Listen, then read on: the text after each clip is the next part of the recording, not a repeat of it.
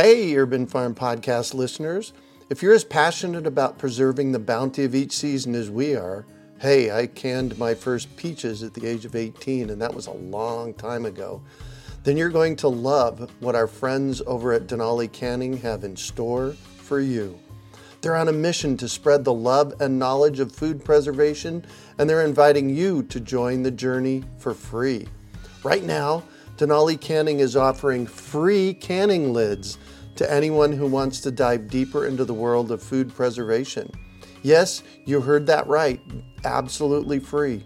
It's the perfect opportunity for both seasoned canners and those curious about starting. Denali is about quality, reliability, and supporting the canning community, ensuring that you get the best results every time you preserve. So why not give it a try? Visit denalicanning.com forward slash free to claim your free lids and start your preserving adventures today. That's denalicanning.com forward slash free.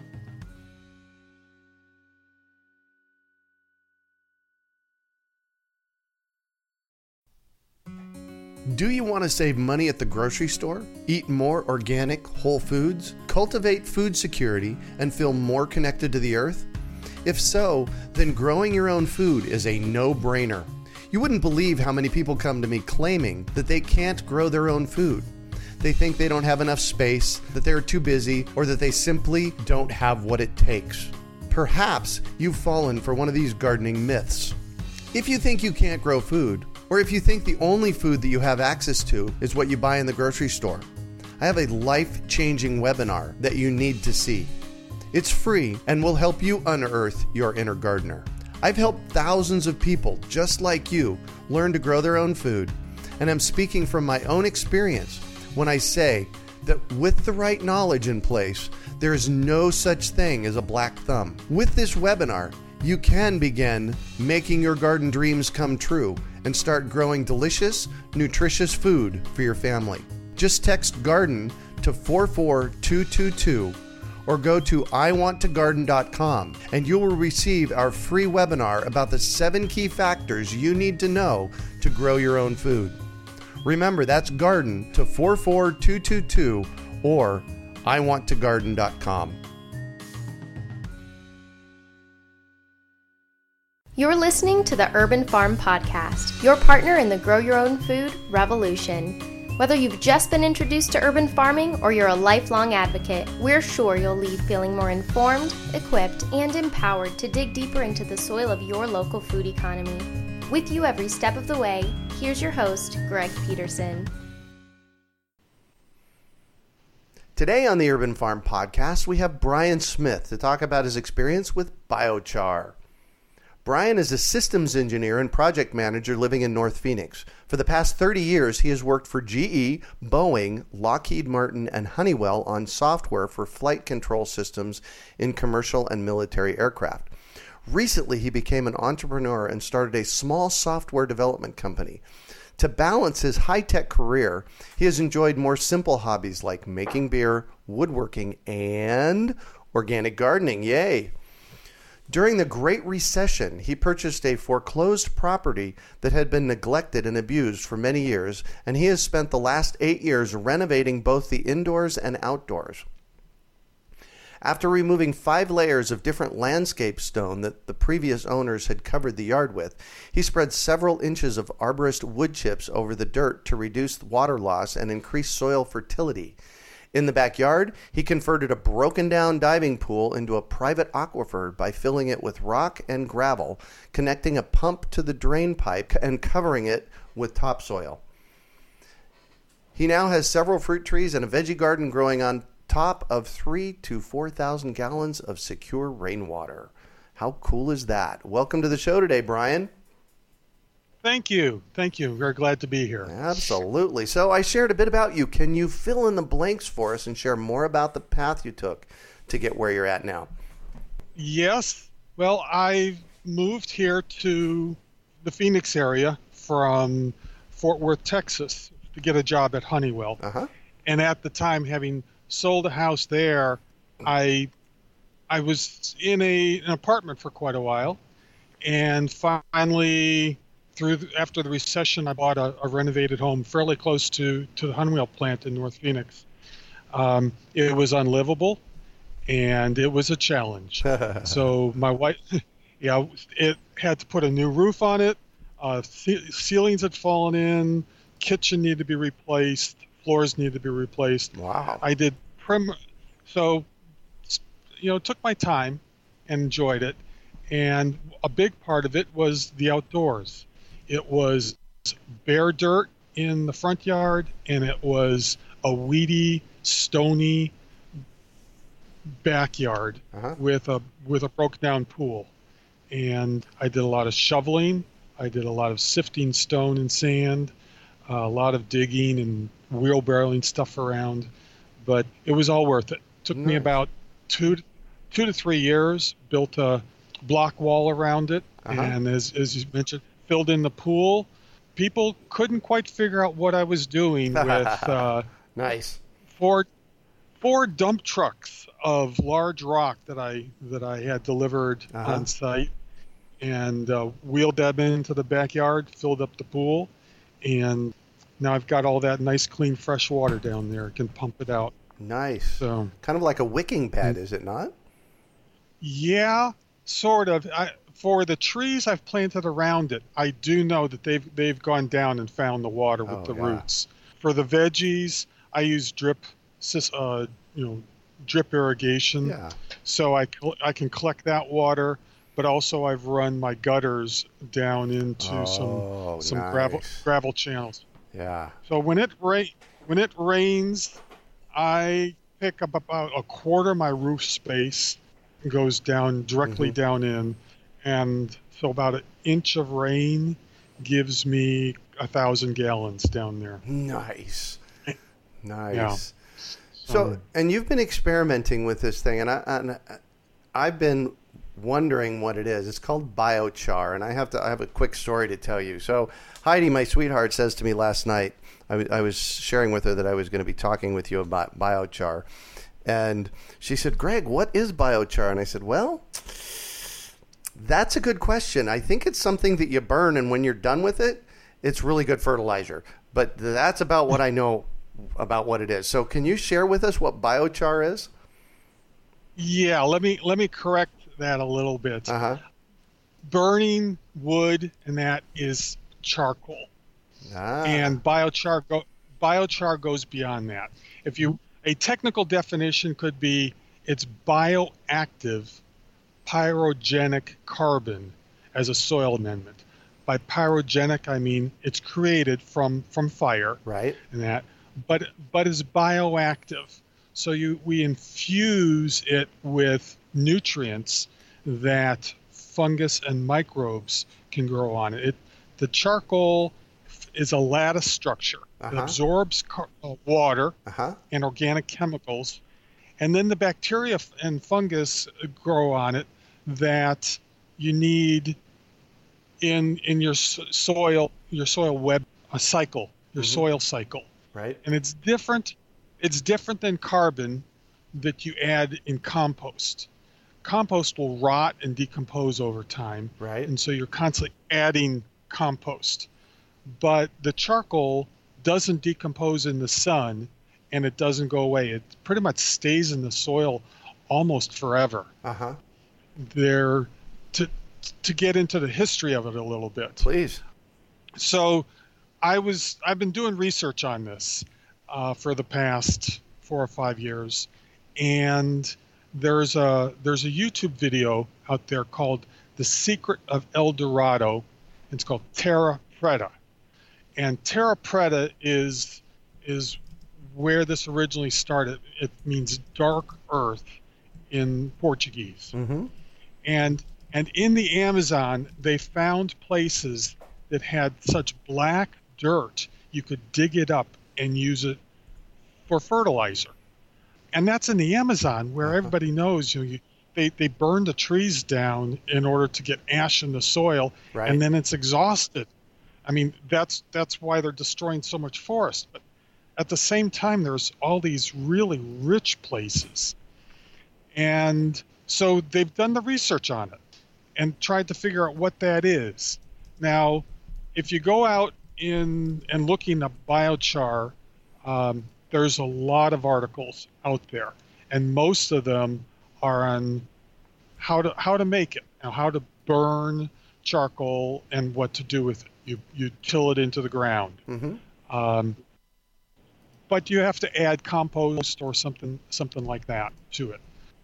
Their biochar is found mostly in the Amazon, but they've discovered in a few places in other parts of the world. Uh, there are some places in sub-Saharan Africa. That just recently they, they talk about how it's been used over there in a National Geographic article. The Great Plains of North America. You look at this huge area in the center of our country Mhm. that is so fertile, and it's because there were grass fires going over f- since the, s- for 10,000 years Right. since the last uh, ice ages, and those grass fires would go across so fast that they drop they wouldn't burn completely and they drop charcoal, and year after year after year you drop tiny bits of charcoal that work their way down into the ground Mm. and the dirt. You go into Kansas and Iowa and all these places, and the soil is black, Mm. and that black Mhm. is is carbon, and that's where it comes from. Interesting.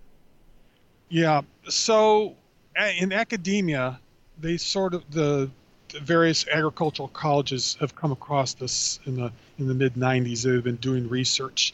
You need as little as five percent by volume for of of this carbon in the soil to make a difference. hmm Some some people put a lot more. I've been using it for about four years now. I had an eggplant with a couple dozen fruit. I just harvested a spaghetti squash a couple weeks ago. I had 15 squashes off of one plant. Wow. I mean, and these were all big squashes, Mhm. the kind you buy in the store. It just were. It's it's amazing. It it works in both tropical and desert areas. hmm It was discovered in the tropics, but it worked, and it's good there because it absorbs water and Right. holds the water. But it's also very good here in the desert because the when the it absorbs the water, it doesn't let le- things leach out, and it releases the water slowly, hmm and then it builds that soil food web that is so deficient in our in our va- valley soils. Yeah. So it sounds to me like biochar probably has a lot of micronutrients in it that release over time. It it does, and those micronutrients are essential Mhm. to to growing. Um, you've heard of a food web, Oh yes. you know, like you know they you know you have your grazers eating grass, and the predators eat the grazers, and Mhm. and then the scavenger eat. Okay, so that same cycle takes place underground. Plants use Ah. photosynthesis to create sugar, and 50% of the sugar in a plant leaches into the soil. And that sugar feeds microbes and fungus, which use the sugar to create acids and eat, leach or etch minerals off the sand and the Mhm. rocks and the soil, and then make that into something that's soluble for the plants. So you have that cycle of Right. plants feeding the fungus. And what what we do with biochar is give a place for that those fungus hmm and microbes, give them a place to live Yeah. and give them a place to to to, to put their food essentially Yeah. and it's there's so much microscopic space in the matrix of charcoal that it's just you know you get a lot of growth there Yeah. so and that's part of the the, the chemical the chemical processes of it Yeah. So, how did you discover biochar and how long have you been using it in gardening and what effects have you seen? Okay. i actually discovered it. It was mentioned in the Valley Permaculture Association. They have a forum, online forum. Uh-huh. Uh, that association, they've they've they've changed a little bit. and They don't maintain that website anymore. But that was the first time I heard the word. So I went out and started doing some research on it. Uh-huh. And some people would say, well, what's the difference between biochar and charcoal? And, and that was going to be in my next question. Yeah, and the difference is that biochar is charcoal that's bioactive. Mm, all right. It it actually that. lets yeah it lets things grow, and it stays in the soil. Once you put it in, it's there forever. Mm-hmm. It lasts. It'll last in the Amazon 3,000 years. Yeah. So, what, what I do is I use uh, compost tea. And for, for those people who have been on the website and, and any or pretty much any organic uh, gardening forum mm-hmm. talks about make, making compost tea. And there's a lot of different ways to make it. I do it simple. I just throw my compost in and maybe add a teaspoon of sugar or something. But there's a lot of different ways to do it. Uh-huh. Once you have the compost tea, I pour it over the charcoal and let it soak in. Doesn't take long, a couple hours, 24 hours, mm-hmm. and then I then I have it. It's all done. It's ready. I can throw that in. If it's wet, I can let it dry out. It's it's ready to use. One other thing I do though is I add mycorrhizae, which is fungus spores. Mm, can, yes. It's a commercial. Yeah. I, I like uh, the Great White product. You can get that. You can buy that, and just a little. It's a quarter teaspoon of powder right. you put in, and it, and I've added fungus already. I don't even have to wait for um, for the plants. Uh, wait for it to go, get into the ground. Yeah. Interesting. I just just today I had a 40 pound bag of mycorrhiza arrive here at the house. So oh yeah, I've I so I've had this experience recently. This friend of mine, Jake Mace, he's the uh, vegan athlete. Uh, he has been uh-huh. for the past year and a year and a half or two years. He's been adding mycorrhiza and uh, rock dust, azomite rock mm-hmm. dust into his gardens. And when I was over there two three months ago, two months ago, it was amazing how things were thriving. Uh, so this yes. whole this whole notion of of feeding the soil is so incredibly important. It is. Yeah. It is. the The amazing thing about uh, the biochar to me is that you do it once and it's there forever. Yeah. And this is this is this is what I call an infrastructure type thing. Mm, yes. It it it's it's like you know it's like the the water pipes underground right and the and the elect, electric conduits underground it's something you don't see but if you take the time and you put it down there it really in in a civilized society it's what makes a difference between a first world country and a third world country okay yeah. it's it's the things that are hidden. It's the roads. Well, roads aren't hidden, but your roads and your your sewage lines and your electrical lines and your your gas lines and, mm-hmm. and everything that make the civilization work. Yeah.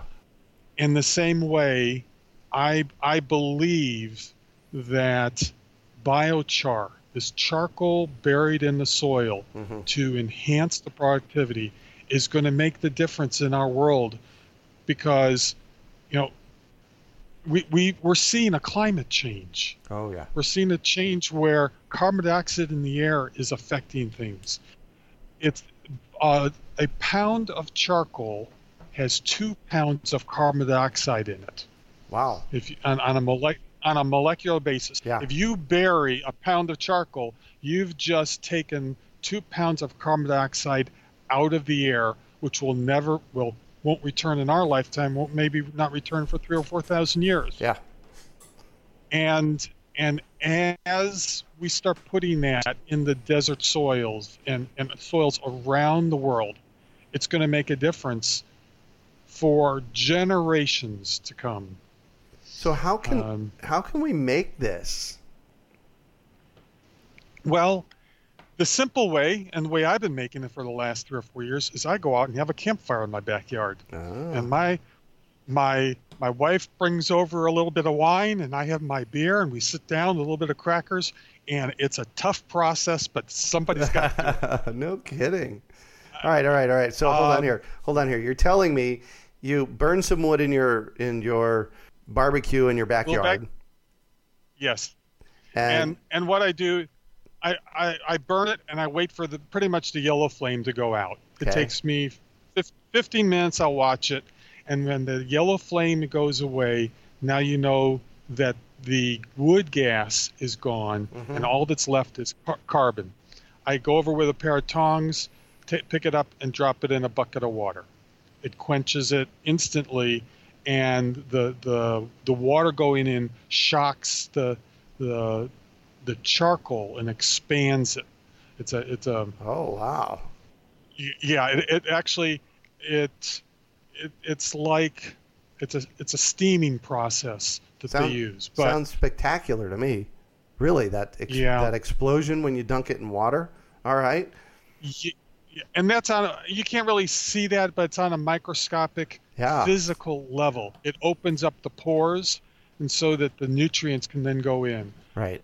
it'll take me i can fill up a five gallon bucket of pieces of charcoal in in about an hour and a half to two hours of burning so i go through a fair amount of just ordinary firewood Yeah, then what i then what i do is i'll lay i will lay it out uh, on the ground and let it dry for two days and then i i drop it into my toro leaf blower actually.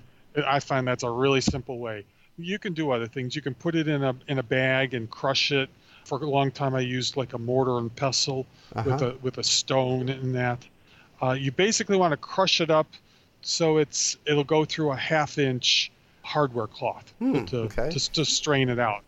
You don't want large chunks you don't want really fine stuff because the if you're working with it and you let it dry out too much that the charcoal dust just flies everywhere. Yeah. so so so keep it damp in that. Hmm. and then then i just pour my compost tea over it. Now that's what i've been doing. It's really simple. It's a backyard process. Anybody can do it. Uh, there are a couple other ways. The the way that has, they've been using for thousands of years is you dig a cone shaped hole in the ground Mm-hmm. and you start a f- start a fire in the bottom, and you you lay wood on it. As that wood starts to burn and, and, and is burning well, you lay another six to eight inches on top of that. So you're you're covering up the wood below, and the, the wood on top is starting to burn, and you keep burning layers and layers and layers until you get up to the top, and then you cover the whole thing over with dirt, four or Hmm. five inches of dirt. Uh huh. And what that what that does is as the burning comes up, it smothers the bottom, but the bottom is hot and it continues to burn in the absence of oxygen. Hmm. So so without the oxygen, you're not going to turn into ash. Right. And when you cover the top over, then again you re, you eliminate the oxygen and that whole pile will turn to charcoal. You wait 2 days, dig down in it and and you've got a whole pile of charcoal. That's the, a lot of the ways either you build an underground kiln like that Right. or you build a, a stove on top. And there, you can go out and look at this in a couple. There's 40 or 50 different videos on YouTube on how to do How to make it? Yeah. how to make it. The the neat way to do it, it which is really a high tech way. It's called a T-LUD, top lit updraft. And what that is, you you fill a, you poke holes in the bottom of a 55 gallon drum, you put wood chips on top, and you light it from the top, and it burns down. So Hmm. as the as the line of ignition moves down, okay, as it burns down the combustion, Uh huh. That that burns up all the oxygen, and there's no oxygen left. The, none, nothing left on top, so Yeah. the top isn't burning to ash, and you burn all the way down to the bottom of the barrel, and when that when you get to the bottom, then you have to smother it. Then you you move it off so the Hmm. no air comes through the holes, and you put something on top, and you've got charcoal right there. Uh, the only thing left to do is infuse it with nutrients with compost tea or um, compost. I was going to say you got to activate it. Yes, you got to activate it. You got to got to put the, the nutrients in it. Hmm. The the neat thing about that is there's very little smoke because there's no combustion. And, and go, you can go out and look at this. The, there's two really good videos. One called "Making Biochar for Small Farms" Mm-hmm. by John Rogers, and the other one is Biochar for Cook Stoves with Chris Farmer. And both of those are very good videos. And if those come up on your screen, you're going to see another 10 or 15 more videos that you can look at. Yeah. If you, that's for if you want to make, you know, 50 to 100 pounds of, of charcoal at a time if you're really going to it. Well, and if you have a Um, big garden, that could easily be done, huh? That could. That Yeah. could. And I do know that there are some places that sell it online. You can. Um, that was going to be the a next question for you. Yeah. Yeah. I think it runs about twenty-five to thirty dollars a cubic foot, Oh, but there's only a couple places that I found that have sold it, and they run out real quickly. so you, you'd have to look at that. In my mind, it, it's easy to make. yeah. I was going to say we just need to get we just need to get over that we need to get it from somebody else and just make it. Dang it. Yes. If if a whole bunch of people are starting to make it, then you know everybody's contributing.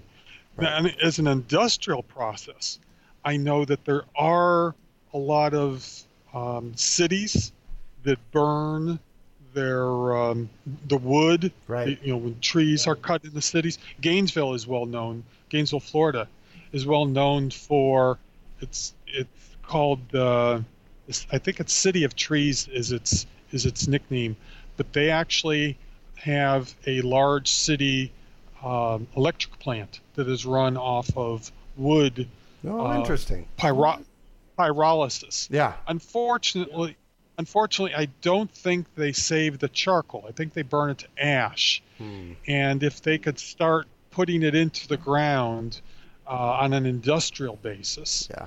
I think it would be a you know a really good thing. But they haven't started doing that. Wow, this is really interesting. Thanks for sharing that. Yeah, it um, it's one of those things that it's it's has been lost Yeah. over. It, there's nothing new under the sun. The human race has discovered a lot of things Yeah. and forgotten a lot of things. Yeah. Yes. Yeah. So how do you use it in gardening and fruit with fruit trees? You just when you're planting, you just spread some in the space and be on your merry Um, way? There's there's a couple different ways. One is if you have enough of it, you spread it over the ground, say about two two anywhere from an inch to two inches thick, and just till it in. Wow. What I've done, what I've done is because it took a while to make it, and I, it took me time. I start out with digging my my starts Uh huh. my my tomato plants, my peppers, my eggplant, things like that. I'll take about oh a quart of it, and I'll dig a hole down and stir it up with the compost and that, and put my start in it. And if I do that every year and just move them around a little bit, Yep. after four or five years, the entire garden has has it. Wow. If you're planting a tree or something, I'll use more. I'll use probably about a gallon to a gallon and Mhm. a half. And if you normally dig a two to three foot diameter hole, you know, nice and wide for that tree, the way they suggest, Mhm. you just put it in and stir stir it around with some compost, and then fill it in. And it really makes a big difference. Wow. Uh, I have a I have a mandarin orange tree I bought Uh-huh. from Costco about five years ago, and I planted it. And right now it's about three foot high, and I think there's about 12 oranges on it this year. Wow. Nice. And in the in the backyard, I planted a second one the following year from Costco, mandarin orange tree, identical. I put biochar on it, and it is now eight feet tall, and I'm going to get about a gallon a gallon of oranges. You can see, I mean, there's one is more than twice as big Yeah. as than the other. It's just amazing, Well, just amazing. Cool. Well, thanks for that. And I'm going to shift on you, and I'd like for you to talk about a time you failed, how you overcame that failure, and what you might have learned from it. I would have to say my biggest failure in this area has been um, my first three years of veggie gardening in Phoenix. They were absolute disasters. You know, starting out planting carrots and spinach in April uh, just doesn't work. Oops. Uh, they, yeah, yeah. So, so the way I overcame that is, you know, after I just saw that nothing's growing and what did grow get got burned out, I started asking people for help. Good. I, um, and very fortunately, I was able to discover the the permaculture Valley Permaculture Association, and start looking around and discovering got planted at different times and different ways and that because I had come from the Seattle area, and very Ooh. very different types. oh, that is so- the case. So, yeah. So I would, yeah. When when you fail, someone else out there is successful at doing this in Yeah. some way. Find those people, and that's probably my what I've done. Yeah. Perfect. What do you consider your biggest success? My bi- biggest success at this point in, in gardening has been the discovery of biochar. hmm it has just been amazing uh, to the extent that you know from time to time I would use pesticides and various things when the bugs come along and and I'd, I'd lose half my crop or so. Now I get so much out of my garden that doesn't even bother me anymore. Nice. I mean, let the let the bugs, let the caterpillars and everything have their fair share Mhm. because it is so pr- so productive that I can take whatever I need off of it. There's still fruit left. Throw that back in the compost and just recycle everything. Yeah. It just doesn't bother me anymore to, to, to lose plants to, to bugs and insects. Yeah. Nice. So, what drives you? What drives me? I discover my passions and my, you know, whatever, what engages me and I can get excited about. I mean, whether it's, you know, I've, I've raised four kids and I'm, I'm proud of what they do and they, Mhm. they engage me all the time. I've been, a, I've been a sailor. I've sailed. I've worked with wood. I make wine and beer. I've been elected to public office. I, I renovated my house. All these various things, you know, can you it's it's the doing, it's the accomplishment, and when you can see that, that when I see that, that's what engages me. And so I'm Yeah. I'm more of a do, doer than a than a talker, I think. Yeah. I love to talk though, but yeah, I, I really like Let's get out and do something. yeah, yeah, I do. I do. Yeah, cool. So I'm all about education, and I have to know where do you go for your learning? I go to the internet. Yeah. And it's it used to be books, Mm-hmm. but now you know you're you're two or three clicks away from do it yourself or a forum or YouTube or whatever. There is so much information out there that hey, if if I want if I have a something is broken off in the house and I need to repair it, first thing I do is unless I've done it before, I go out to the internet. Yeah. Go out and find the user user manuals online. Right. Exactly. Um, there's so much Gar- gardening. Everybody loves to share about what they've done and what they've done well, Mhm. and it, it's out there for you. Perfect. So, what one final piece of advice do you have for our listeners? My favorite quote is from Stephen Covey: "Begin with the end in mind. Hmm. Know what you know what you want to do. You don't necessarily know how to get there, but you know what you want. So begin with the end in mind. And as long as you remember that, you you work your way through life, Yeah. and you'll get there. Nice. Nice. Well, thank you so much for joining us on the show and sharing your experience with us today, Brian. It has been a treat getting to chat with you. Thank you, thank you. I this was fun. Yeah, absolutely. And and so, if our listeners wanted to get a hold of you, They could get a hold of me at BD for Brian Douglas Smith bdsmith54 at gmail.com. Don't have a website, but if you write me and ask for advice on biochar or anything like that, uh, I'll give you my two cents. All right, perfect. Perfect, perfect. You can find show notes from today's podcast at urbanfarm.org backslash biochar. Well, that's it for today. Thanks for joining us on the Urban Farm Podcast.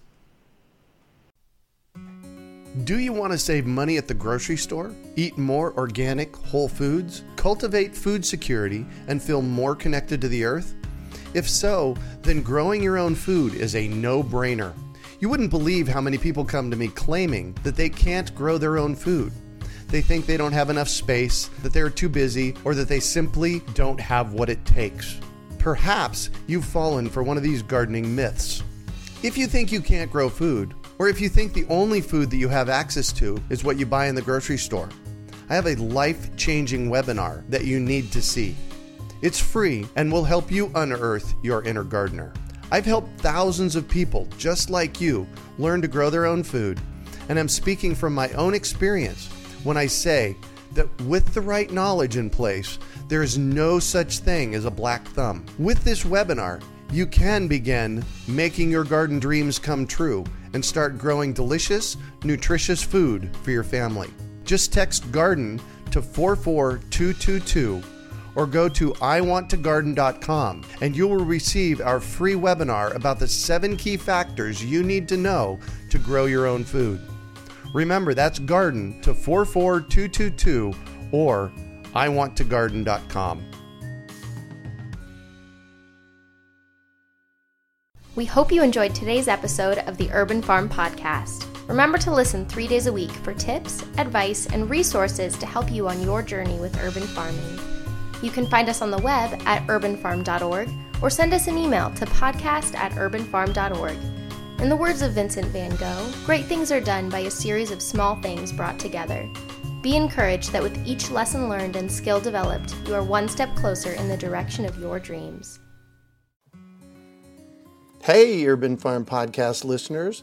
If you're as passionate about preserving the bounty of each season as we are, hey, I canned my first peaches at the age of 18, and that was a long time ago, then you're going to love what our friends over at Denali Canning have in store for you.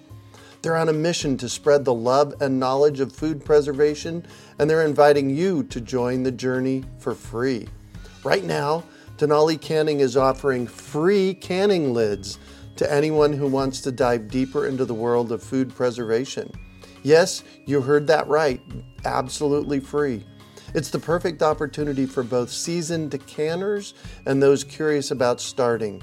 Denali is about quality, reliability, and supporting the canning community, ensuring that you get the best results every time you preserve. So why not give it a try? Visit denalicanning.com forward slash free to claim your free lids and start your preserving adventures today. That's denalicanning.com forward slash free.